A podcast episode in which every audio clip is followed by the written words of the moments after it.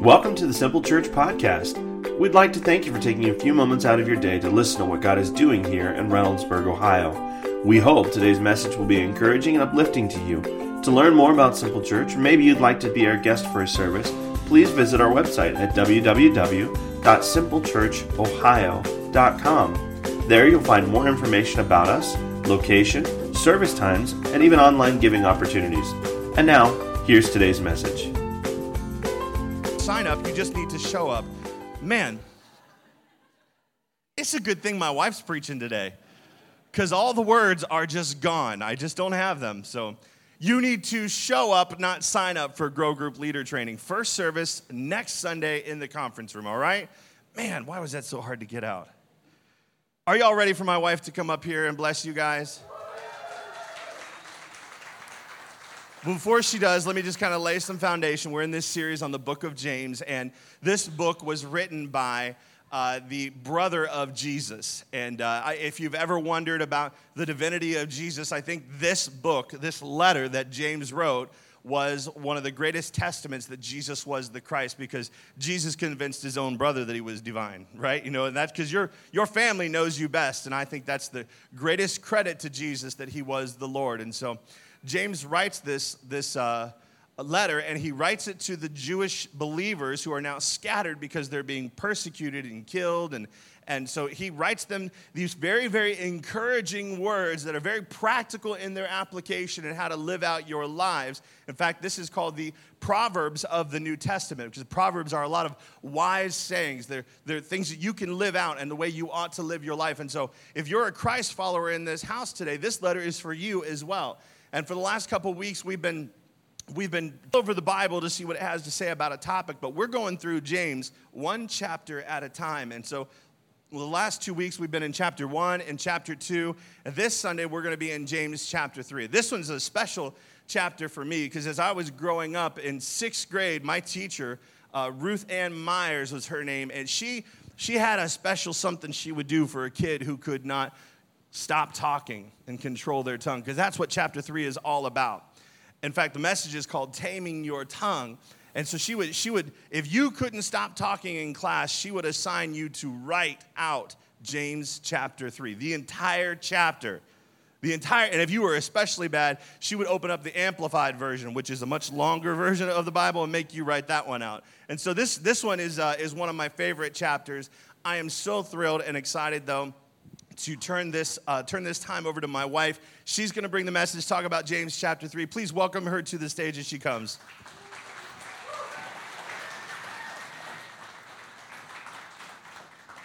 Well, good morning, everybody. Happy Mother's Day. It is truly my honor and privilege to be up here with you this morning. Um, but I have to say, it almost didn't happen for two reasons. The first reason is a few months ago, Aaron asked me to speak for Mother's Day, and I was like, sure, yeah, I can do that. No problem. And almost immediately, I felt like God laid something on my heart to share. And I felt like I was supposed to talk about how we specifically, as women, talk to each other and kind of have a tendency to tear each other down sometimes. And I was like, oh, yeah, that would be good. So then, then Aaron comes to me and he says, so, Mother's Day falls in the middle of a series that we're going to do. Can you just do that week of the series? And I was like, okay, sure, let me know what it's about. And he sends me some verses and some notes, and I don't even remember what the topic was because for weeks I looked at it and I was like, I have nothing. I don't know what I'm going to say about this. I don't feel like this is connecting with what I was supposed to say. I don't know what to do. I think I'm going to have to ask Aaron to find somebody else to speak. And so, right before I go to him, he comes to me and he was like, Actually, would you mind if I change the series? And I was like, Oh, tell me more about that.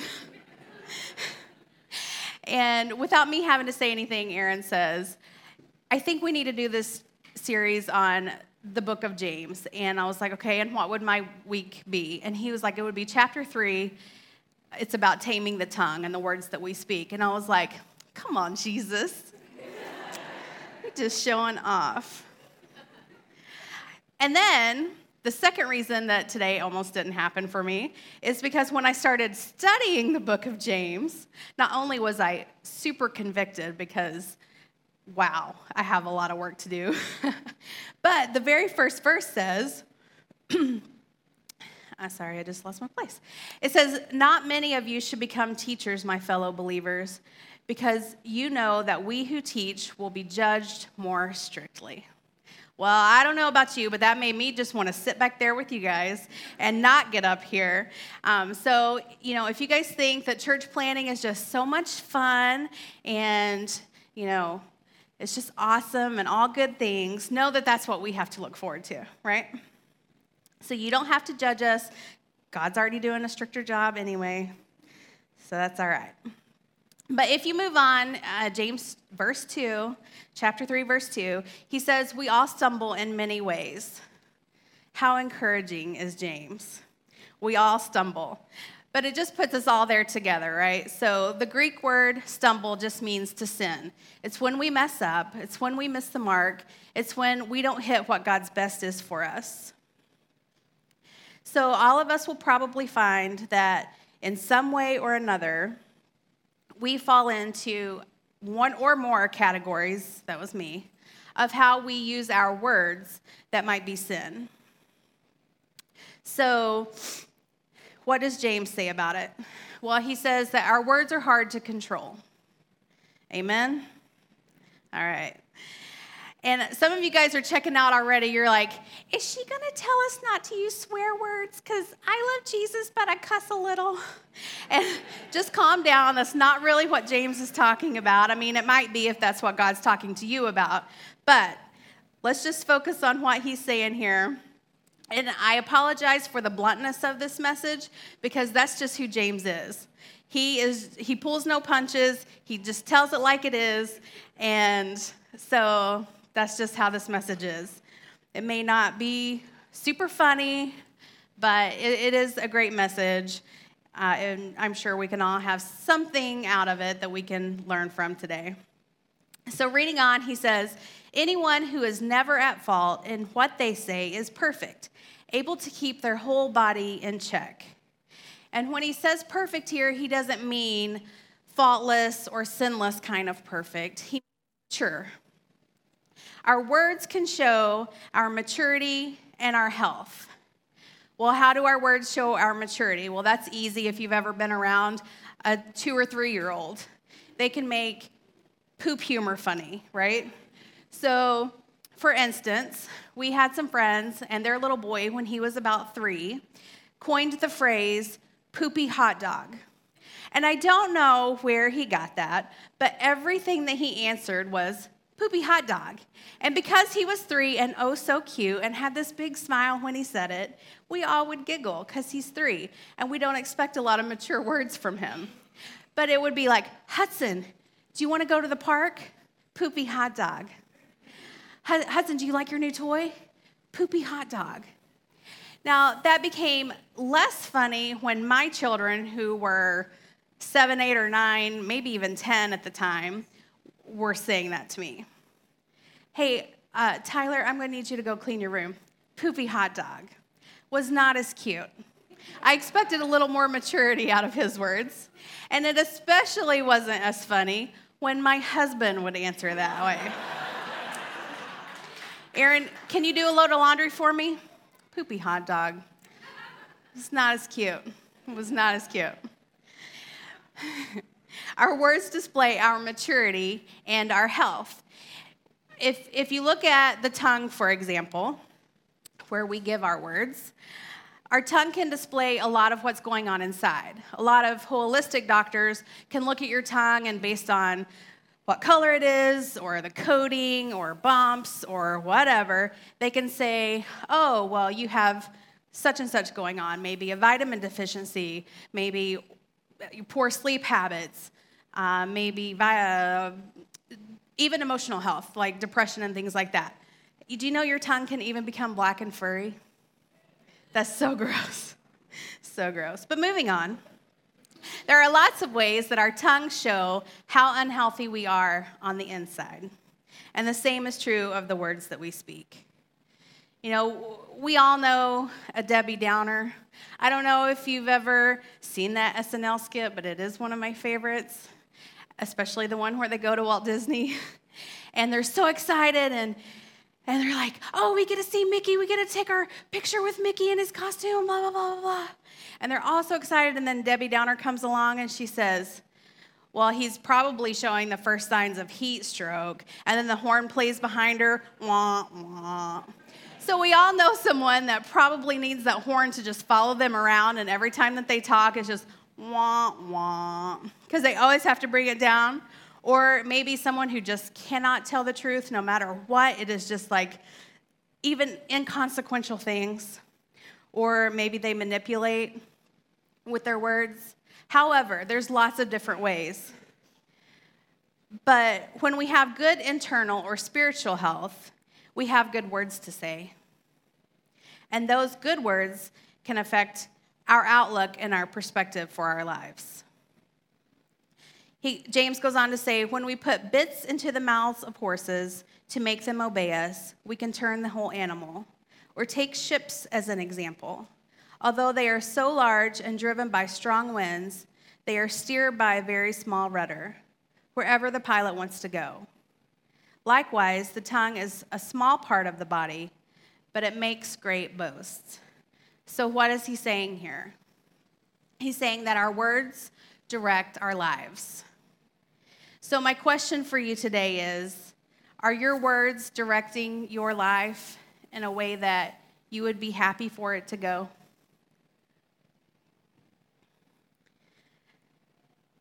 Although our tongues or our words are very small, like the ship, it turns our life which way we go. When I went on my very first missions trip, we learned a phrase that's just the way I like it. And why was that important for us to learn? Because when you're on a missions trip, there's a lot of things that aren't necessarily in your comfort. You know, we went to Belize, it was hot. It was the hottest place I have ever been. I felt like I was on the sun. The whole entire time, we sweat the whole entire time. But when someone was tempted to complain, we just turned around and said, That's just the way you like it. That's just the way I like it. And it changed our attitudes, it changed our hearts about it you know, uh, or when we were in El Salvador and we were mixing concrete and doing all this heavy work, it was hard work. It was hard work. It was hot. It was hard work, but it was just the way we liked it, right, Dia? All the rebar. or Aaron's preached a message where he said it this way Everything you say, end it with, and that's the way I want it. So, are you going to say, you know, my finances are in big trouble. I am broke, I'm in debt, and that's the way I want it. Or my kids are hanging out with the wrong crowd. They're getting into trouble, they're acting like a fool, and that's the way I want it. I've always been overweight. I could never have self control and discipline to eat right and exercise, and that's the way I want it. Our reality is our words direct our lives. But if we learn to change the words that we speak, it will change our thinking and what we believe and can ultimately change our lives for the better. And we all need to learn to say something. If you want to see it, you have to say it. If you want to see it, you have to say it. What would happen if you took the time to find one of God's promises and speak those words over your life instead of staying in the negative? What if every time that you were letting fear or anxiety stop you from doing something that you felt like God had called you to do? What if you said, Well, that is a little scary, but God did not give me the spirit of fear, but of power? Or what if you said, My financial situation is not where I want it to be, but my God will supply all of my needs according to his riches?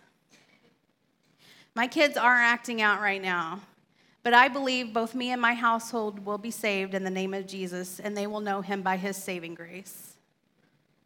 You know, I have been struggling with eating healthy, but self control is the fruit of the Spirit, and His Spirit lives in me, so I will pass up those temptations.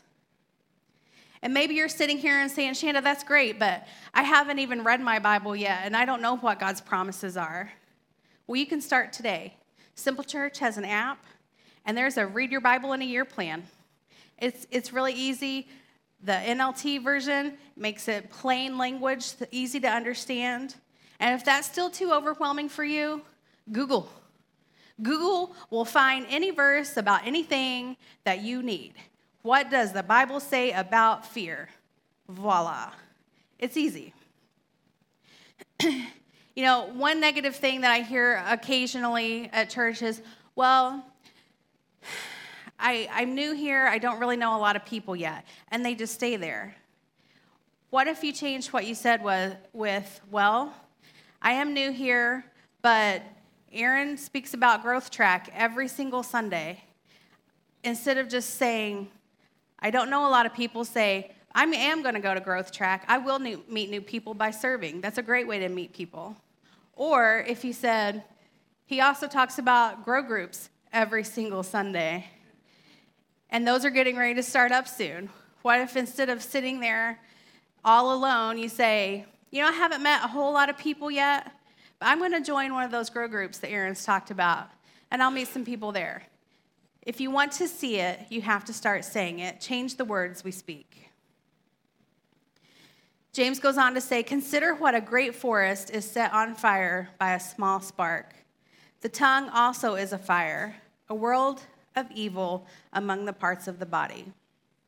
It corrupts the whole body, it sets the whole course of one's life on fire, and it itself is set on fire by hell. Welcome to Simple Church, where we give encouraging and uplifting messages. I already warned you that James is blunt and says it like it is, and this is what I was talking about. But our words can destroy our relationships. And since it's Mother's Day, I just want to take a moment to speak to some of the ladies, all the ladies. You know, I think as women, society has something to say about every part of our lives. She's too fat, she's too thin. Is no one's ever perfect. I've also seen people say that people someone was overweight and then they, she lost a lot of weight and then, but now she looks kind of weird. She's too skinny now. Like there's there's no like just congratulations. Are you happy? Yes, congratulations. Or how we become mothers. Someone has th- something to say about how we become mothers. It all looks very differently, but we always have something to say about it. Oh, well, she she had to have a C-section. Like having a major abdominal surgery is the easy ticket out. It's not. It's not. You, you don't get a trophy for doing it one way or the other. You still get sleepless nights and a baby, okay? Or how about breastfeeding versus bottle feeding? How about you haven't slept in six weeks? You got up and fed your baby. High five, okay? Let's encourage each other. What if when we saw the mama at the store whose kid was just throwing a fit? You know that's not her finest hour. You know she's not enjoying her day right there. I was at Aldi a few weeks ago and I was unloading my groceries, and the whole entire time I was unloading my groceries, this woman in the car had a child beside of us, and that kid was throwing an epic fit. Epic. And she, she kept trying to talk him down, but at that point, it's like hostage negotiations, you know? and I finish putting my groceries away, and as I'm taking the cart back to go get my quarter, I thought, I feel like she just needs some encouragement. So as I get back in my car, I'm driving away, I just roll the window down and I was like, Keep up the good job, Mom. You're doing a good job. She was like, Thank you. And I hope that that made her day just a little bit brighter because I know in that moment she probably felt a little defeated. But the Bible says in Proverbs, the tongue has the power of life and death. There's never anything neutral that comes out of our mouths. We're, we're either giving life or taking it. You're either building up or you're tearing down. We often speak death over our marriage, our children, our careers, and then wonder why things aren't the way we want them. Sure, we have to correct our kids or our spouse or even a friend at times, but how we do it is important. I don't think anytime that you you know, look at your kid, they've messed up, they've made a mistake, and you're like, you're such an idiot. Why would you do this? I can't believe you could be so stupid.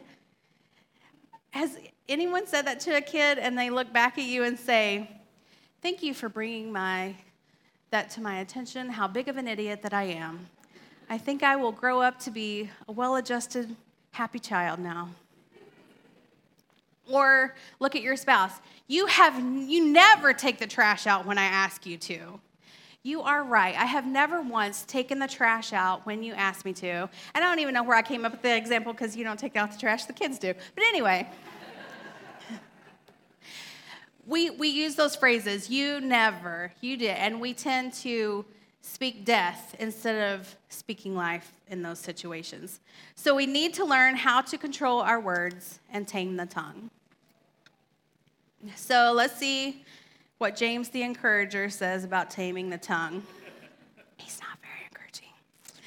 With the tongue, we praise our Lord and Father, and with it, we curse human beings who have been made in God's likeness. And that includes the people who cut you off in traffic or don't treat you like you might want to be treated. It includes those people made in his likeness. Out of the same mouth comes praise and cursing. My brothers and sisters, this should not be. Ouch. I know I was super convicted many times when I was reading through James chapter 3. I remember a time, not here at Simple Church, but when we went to our old church, that Aaron and I were fighting so bad on the way to church that he pulled the car over, got out, and walked home. But me being the holier one, I went on to church. and I stood there the whole time, like, praise the Lord, everybody. But the whole time in my head, I was not saying nice things about Aaron. Or how many times do you leave here and you don't even make it out of the parking lot before you're cussing somebody out because you were supposed to pull out or they pulled out in front of you or whatever? It happens. When we're praising God and cursing people, we have to start by admitting there's a problem. All of us sin with our words. He said we all stumble. We're all in the same boat. It may look differently, but we all do it. Maybe you gossip. Everybody knows that good Christian woman who can put the gossip in a form of a prayer request and act like it's not gossip. we need to pray for sister so and so. I saw her out with a different man every night this week, and I just feel like the Lord wants us to pray for her right now. or maybe you're hypercritical of everyone around you, and instead of looking for the best in people, you're always looking for the worst in people. Or even when something good happens, you turn it into something negative. Well, I got my bonus check at work, but they're going to take half of it out in taxes, so we might as well not even get one. Maybe you brag or you boast or you're proud with your words. Maybe you exaggerate a little bit to get a few extra likes on Facebook. It may look different, and people don't like to say that we have problems, but we do and we can't change until we admit that there is one. James says, all kinds of animals, birds, reptiles, sea creatures, are being tamed and have been tamed by mankind. But no human being can tame the tongue. It is a restless evil full of deadly poison. There he goes again. So we have to accept that we cannot change it ourselves. So, why is he talking about taming all these wild animals? Well, he's saying it's easier to tame Shamu to do flips or lions to be in a circus, or I believe that Jen Bianchi could probably teach her dog to pour her cup of coffee if she wanted to. If you don't know Jen, she just trains service dogs. But that is all easier than taming our own tongues. We're going to lie, we're going to brag, we're, we're going to sin with our words if we don't get help. You know, no one likes to be told that they can't do something. I'm like, oh yeah, challenge accepted. But James is just describing what a difficult thing it is to do. Nobody likes change. So we have to accept that you cannot change on your own. He says, both fresh water and salt water flow from the same spring. My brothers and sisters, can a fig tree bear olives or a grapevine bear figs? Neither can a salt spring produce fresh water. God's law says you produce what you are. If you're an apple tree, you're not going to make oranges. If you want to be sweet, don't be salty. You can hashtag that. Hashtag don't be salty. But it's a deeper issue. So, what do we do? We have to allow Jesus to change our hearts. Luke says in chapter 6 For out of the overflow of his heart, his mouth speaks. Do you ever know people who just like spew venom and then calm down and say, I was just angry. I didn't really mean that. But the Bible says what is in us is coming out of us. What's in our hearts will come out. We all have frustrations. We all have pressures in life. We all have difficulties. And it's easy to let that explode out of us. But it's not a word issue, it's a heart issue. You cannot change what you say until Jesus changes who you are. You know, fresh water can't flow from a salty spring. What is in our hearts controls what we do and what we say. You know, Jesus came and he changed the game of how things went down. And it wasn't so much about following all the rules or the law, it was about our hearts. And some of you sit here and maybe are hurt or have wounds on your heart that were placed there by someone else, so words spoken over you. Maybe it was a criticism, or you didn't feel validated when you should have been, or you thought you should have been. And now that's affecting what is coming out of your heart. You're just repeating the cycle and speaking death over to, onto every relationship around us. But we can allow Jesus to help our heart issues. You know, a few years ago, I went to a women's conference, and the, the message was probably great. The only part that I remember is she talked about how being overweight was a hindrance in God's purpose on your life. And I let that kind of sink in, and my heart.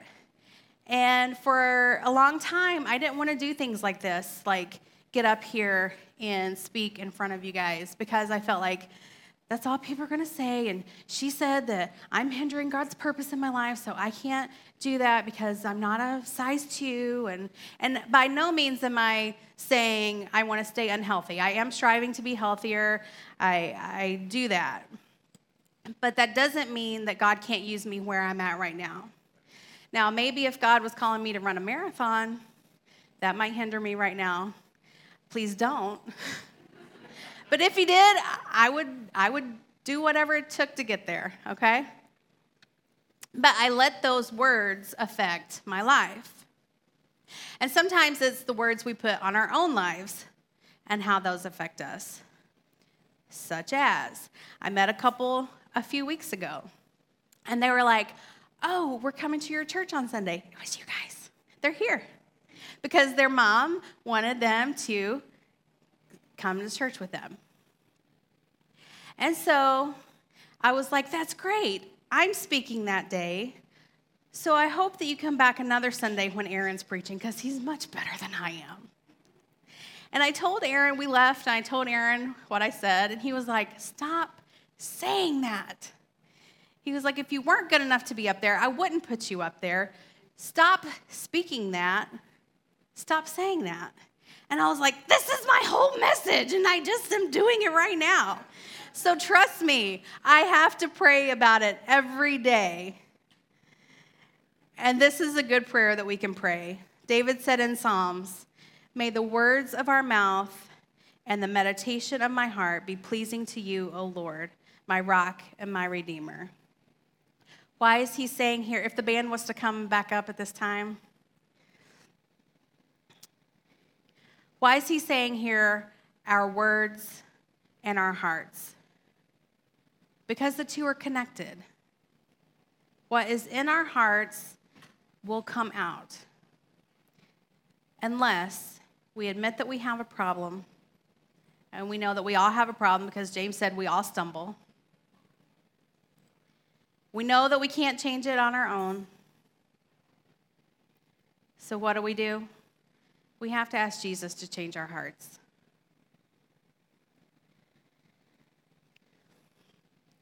I'm just going to pray. If everybody could just bow our heads.